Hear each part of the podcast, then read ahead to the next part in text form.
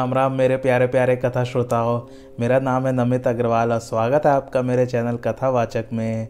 पिछले एपिसोड में हमने ये पढ़ा था, परशुराम जी की एंट्री हो गई थी और उन्होंने फिर पूछा, ये धनुष किसने तोड़ा है क्रोधित होते हुए? तो राम जी ने कहा कि आपके किसी दास ने ही तोड़ा होगा। तो आइए, आज की कथा आरंभ करते हैं। परशुराम जी कहते हैं, सेवक तो वह है जो सेवकाई करे, न कि शत्रु सी करनी करके लड़ाई करे। हे राम, सुनो, जिसने शिवजी का धनुष तोड़ा है, वह सहस्त्र भाव के समान ही मेरा शत्रु है। वह मेरे सामने आ जाए, नहीं तो सब राजा मारे जाएँगे। यह सुन लक्ष्मण जी हंसे और यथेष्ट अपमान की बात बोलने लगे। हे स्वामी, मैंने लड़कपन में बहुत सी धनु धनुइयों को तोड़ा है। धनुइयों मतलब छोटे धनुषों को। पर तब तो ऐसा क्रोध आपने कभी नहीं किया। इस धनुष पर इतनी प्रीति किस कारण है? यह सुनकर परशुराम क्रोधित होकर बोले, हे राजपुत्र, काल के वश होकर तुझसे संभाल के नहीं बोला जाता। सारे संसार में विदित इस शिव धनुष की समता तू धनु ही से कर रहा है। लक्ष्मण जी ने हंसकर कहा, मेरी समझ में तो सब धनुष एक ही समान है। इस जीर्ण धनुष को तोड़ने में क्या हानि लाभ है? यह तो छूते ही टूट गया। इसमें राम जी का दोष नहीं है। आप व्यर्थ ही क्यों क्रोध करते हैं? तब परशुराम जी फरसे की ओर देखकर बोले रे मूर्ख, मैं तुझे बालक जानकर वध नहीं करता हूँ। मुझे केवल मुनि ही मत समझना। मैं बाल ब्रह्मचारी और अत्यंत क्रोधी हूँ। संसार जानता है कि मैं क्षत्रियों के कुल का विध्वंसक हूँ। मैंने अपनी भुजाओं के बल से इस पृथ्वी को राजाओं से विहीन कर कई बार ब्राह्मणों के हाथों में दे दिया है। सहस्त्र भाव की भुजाओं को काटने वाले स्पर्शे को देखो। इस पर लक्ष्मण जी हँसते हुए मीठी वाड़ी में बोले तुम अपने को महायोद्धा मानते हो और बारंबार मुझे फरसा दिखाते हो, जैसे पहाड़ को फूक कर उड़ा दोगे। यहाँ कोई कुमड़े की बतिया नहीं है जो तर्जनी उंगली दिखते ही मर जाएगा। परंतु आपको भ्रघुकुल का जान और आपके जनयों को देखते हुए आप जो भी कहेंगे, वह मैं सहूँगा, क्योंकि देवता, ब्राह्मण और गौ आदि पर हमारे कुल में शूरता नहीं की जाती। आप मुझे मारें तो भी मैं पाव ही पढ़ूँगा आपके वचन ही करोड़ों वज्र के समान हैं जो सहे नहीं जाते। हे धैर्यधारी मुनीश्वर, यदि आपको देखकर कुछ अनुचित कहा हो तो उसे क्षमा कीजिएगा। यह सुनकर परशुराम जी क्रोधित होकर बोले, हे विश्वामित्र जी सुनिए, यह मूर्ख बालक तो मानो काल के वशीभूत हो रहा है। सूर्य वंश में यह चंद्रमा के कलंक के समान है तथा अत्यंत निरंकुश, मूर्ख और निडर है। मैं कह देता हूँ कि यह क्षण भर में ही काल काल कवलित हो जाएगा, फिर मुझे दोष मत देना। लक्ष्मण जी ने कहा, हे मुनि आपका सुंदर यश आपको छोड़ कौन वर्णन कर सकता है? आप अपनी ही करनी अपने मुख से अनेक बार बखान कर चुके हैं। उस पर भी आपसे संतोष न हुआ हो तो और कह लीजिए, क्योंकि वीर लोग समर में युद्ध करने वाले होते हैं और कहकर अपने को जनाते नहीं हैं कि हम ऐसे हैं। यह कायरों का काम है। लक्ष्मण की ऐसी कड़ी बात सुनकर परशुराम जी ने उसे कठोर फरसे को संभाल कर कहा, तुम तो मानो काल को ही हाँक कर आए हो। अब मुझे दोष मत देना, क्योंकि यह कटुवादी बालक वध करने योग्य ही है। विश्वामित्र जी ने कहा, अपराध क्षमा कीजिए, साधुजन बालकों के दोष पर ध्यान नहीं देते। मेरे गुरु शंकर जी का द्रोही, अपराधी मेरे आगे उपस्थित है। हे मुनिवर, यह उत्तर देता है और मैं इसे बिना मारे ही छोड़ देता हूँ। यह केवल तुम्हारा ही शील है। नहीं तो इसी फरसे से काटकर, थोड़े से श्रम से गुरु के ऋण से उर्ण हो जाता। तब विश्वामित्र ने मन में हंसकर कहा कि इन्हें यह ज्ञान नहीं है कि लक्ष्मण ईख के रस से बने खांड नहीं है, बल्कि लोहे के बने कृपाण हैं। लक्ष्मण जी ने कहा, हे मुनि, संसार में ऐसा कौन है जो तुम्हारे शील को नहीं जानता? कि माता पिता से तो उस प्रकार और ऋण हुए, अब गुरु ऋण की मन में चिंता लगी है? यह कटु वाक्य सुन परशुराम जी अपना फरसा संभालने लगे। तब लक्ष्मण जी ने कहा, हे परशुराम जी, आप मुझे फरसा दिखाते हैं, परंतु मैं आपको ब्राह्मण विचार कर छोड़ देता हूँ। आपको कभी गाढ़े योद्धा नहीं मिले।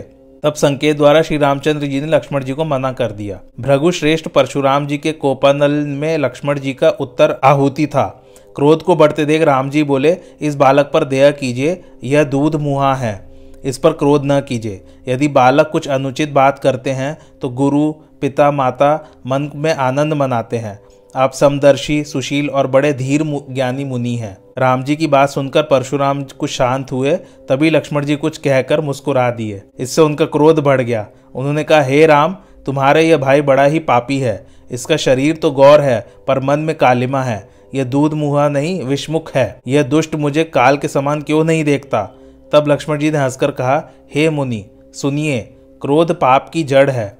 जिसके वश होने से मनुष्य अनुचित व्यवहार करके संसार के प्रतिकूल हो जाते हैं। टूटा हुआ धनुष क्रोध करने से नहीं जुड़ सकता। यदि आपका यह अत्यंत प्रिय है तो किसी गुड़ी को बुलाकर जुड़वा लीजिए। लक्ष्मण जी की निर्भय वाणी सुन परशुराम जी क्रोध से जलते हैं और उनकी शक्ति छीड़ होती चली जाती। तब वे श्री रामचंद्र जी को दुहाई देकर बोले, तुम्हारा भाई विचार करके ही इसे बचाता हूँ, नहीं तो इसका मन बड़ा मलिन है। यह सुन सुनकर लक्ष्मण जी फिर मुस्कुराए। तब श्री रामचंद्र जी ने आँख तरेर कर मना कर दिया। इससे वे सकुचित हो अपनी व्यंग्य व्यंग्यवाड़ी त्याग कर गुरु विश्वामित्र के पास चले गए। तब रामचंद्र जी ने हाथ जोड़कर मीठी वाणी में कहा, इस बालक की बात पर ध्यान न दीजिए, क्योंकि बालक के स्वभाव पर संत महात्मा दोष नहीं देते। हे नाथ, इसने आपका कुछ काम नहीं बिगाड़ा है, आपका अपराधी तो मैं हूँ। आप अपनी कृपा, कोप, वध, बंधन, जो कुछ भी करना चाहे, वह मुझ वह मुझ दास पर कीजिए। आपका क्रोध कैसे जाएगा, मैं शीघ्र वही उपाय करता हूँ। परशुराम जी ने कहा, अब भी तेरा भाई टेढ़ा होकर ही देखता है। यदि मैंने इसके गले पर फरसा नहीं चलाया तो क्रोध करके ही क्या किया? क्रोध से मेरी छाती जल रही है, परंतु हाथ नहीं चलता। यह सुन लक्ष्मण ने हंसकर प्रणाम किया और बोले, हे स्वामी, आप तो दया की मूर्ति हैं, ऐसे बोलते हैं मानो फूल झड़ रहे हों। हे मुनि, यदि कृपा करते हुए भी आपका शरीर जलता है तो क्रोध होने पर तो विधाता ही रक्षा करे। यह सुनकर परशुराम जी ने कहा, यह बालक तो बड़ा ही हटी है। यह दुष्ट यमपुर में निवास करता है। इसको शीघ्र मेरी आँखों की ओट क्यों नहीं करते इस पर लक्ष्मण जी ने कहा, आँख बंद कर लीजिए तो आपके सामने कोई है ही नहीं। इस पर परशुराम जी अत्यंत क्रोधित होकर श्री रामचंद्र जी को बोले, तेरा भाई जो कुछ कहता है, उसमें तेरी सम्मति है। तू हाथ जोड़कर छल पूर्वक विनय करता है। हे शिवद्रोही, छल छोड़कर तू युद्ध कर, नहीं तो तेरे भाई सहित तुझे मार दूँगा। श्री रामचंद्र जी माथा नवाकर मन में मुस्काते रहे। मुनि लक्ष्मण का क्रोध हम पर उतारते हैं। सीधेपन से भी कहीं कहीं बड़ा दोष हो जाता है। राम जी ने कहा, हे मुनीश्वर, क्रोध को त्याग दीजिए। मैं आपके आगे सिर झुकाता हूँ। भला स्वामी और सेवक में लड़ाई कैसी? इसमें इस बालक का कुछ दोष नहीं है। आपको फरसा और धनुष बाढ़धारी देख और योद्धा विचार कर ही लड़के को क्रोध आ गया। आपका नाम तो जानता था पर पहचान न सका। यदि आप मुनि के समान आते तो यह आपके चरणों में के रज को मस्तक पर लगाता। इस प्रकार जब श्री रामचंद्र जी ने बार बार परशुराम जी से कहा, तब रघुपति क्रोध की हँसी लिए बोले, तू भी भाई के समान ही टेढ़ा है। मैं जैसा ब्राह्मण हूँ, वह तुझे सुनाता हूँ।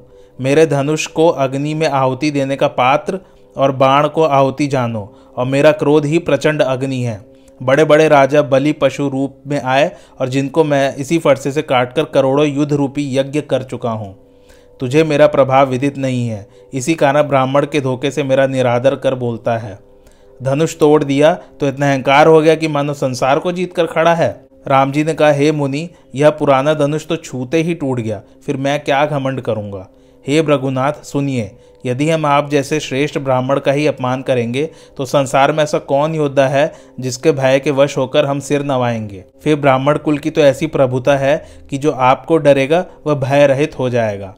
राम जी की ऐसी मीठी वाणी सुनकर परशुराम जी की आँखें खुल गई। तब वे बोले अच्छा हे राम, इस धनुष को हाथ में लेकर खींचो तो संदेह दूर हो। धनुष के देते ही वह स्वयं चला गया। तब परशुराम जी को आश्चर्य हुआ।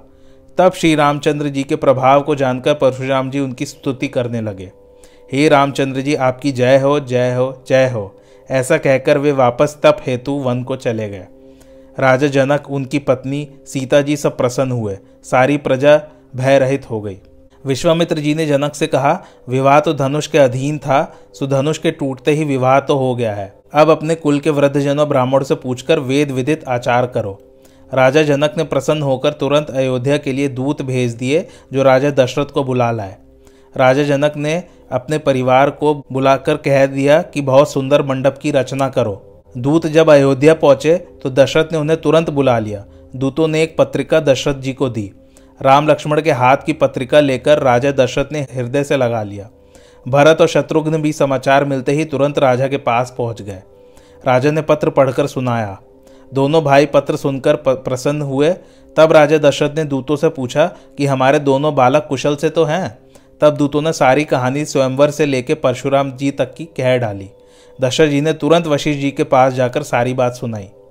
वशिष्ठ जी ने प्रसन्न होकर कहा, आप डंका बजाकर बारात सजाइए।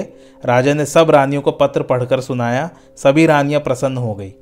यह समाचार पाकर अयोध्यापुरी के प्रत्येक घरों में बधाइयाँ होने लगी।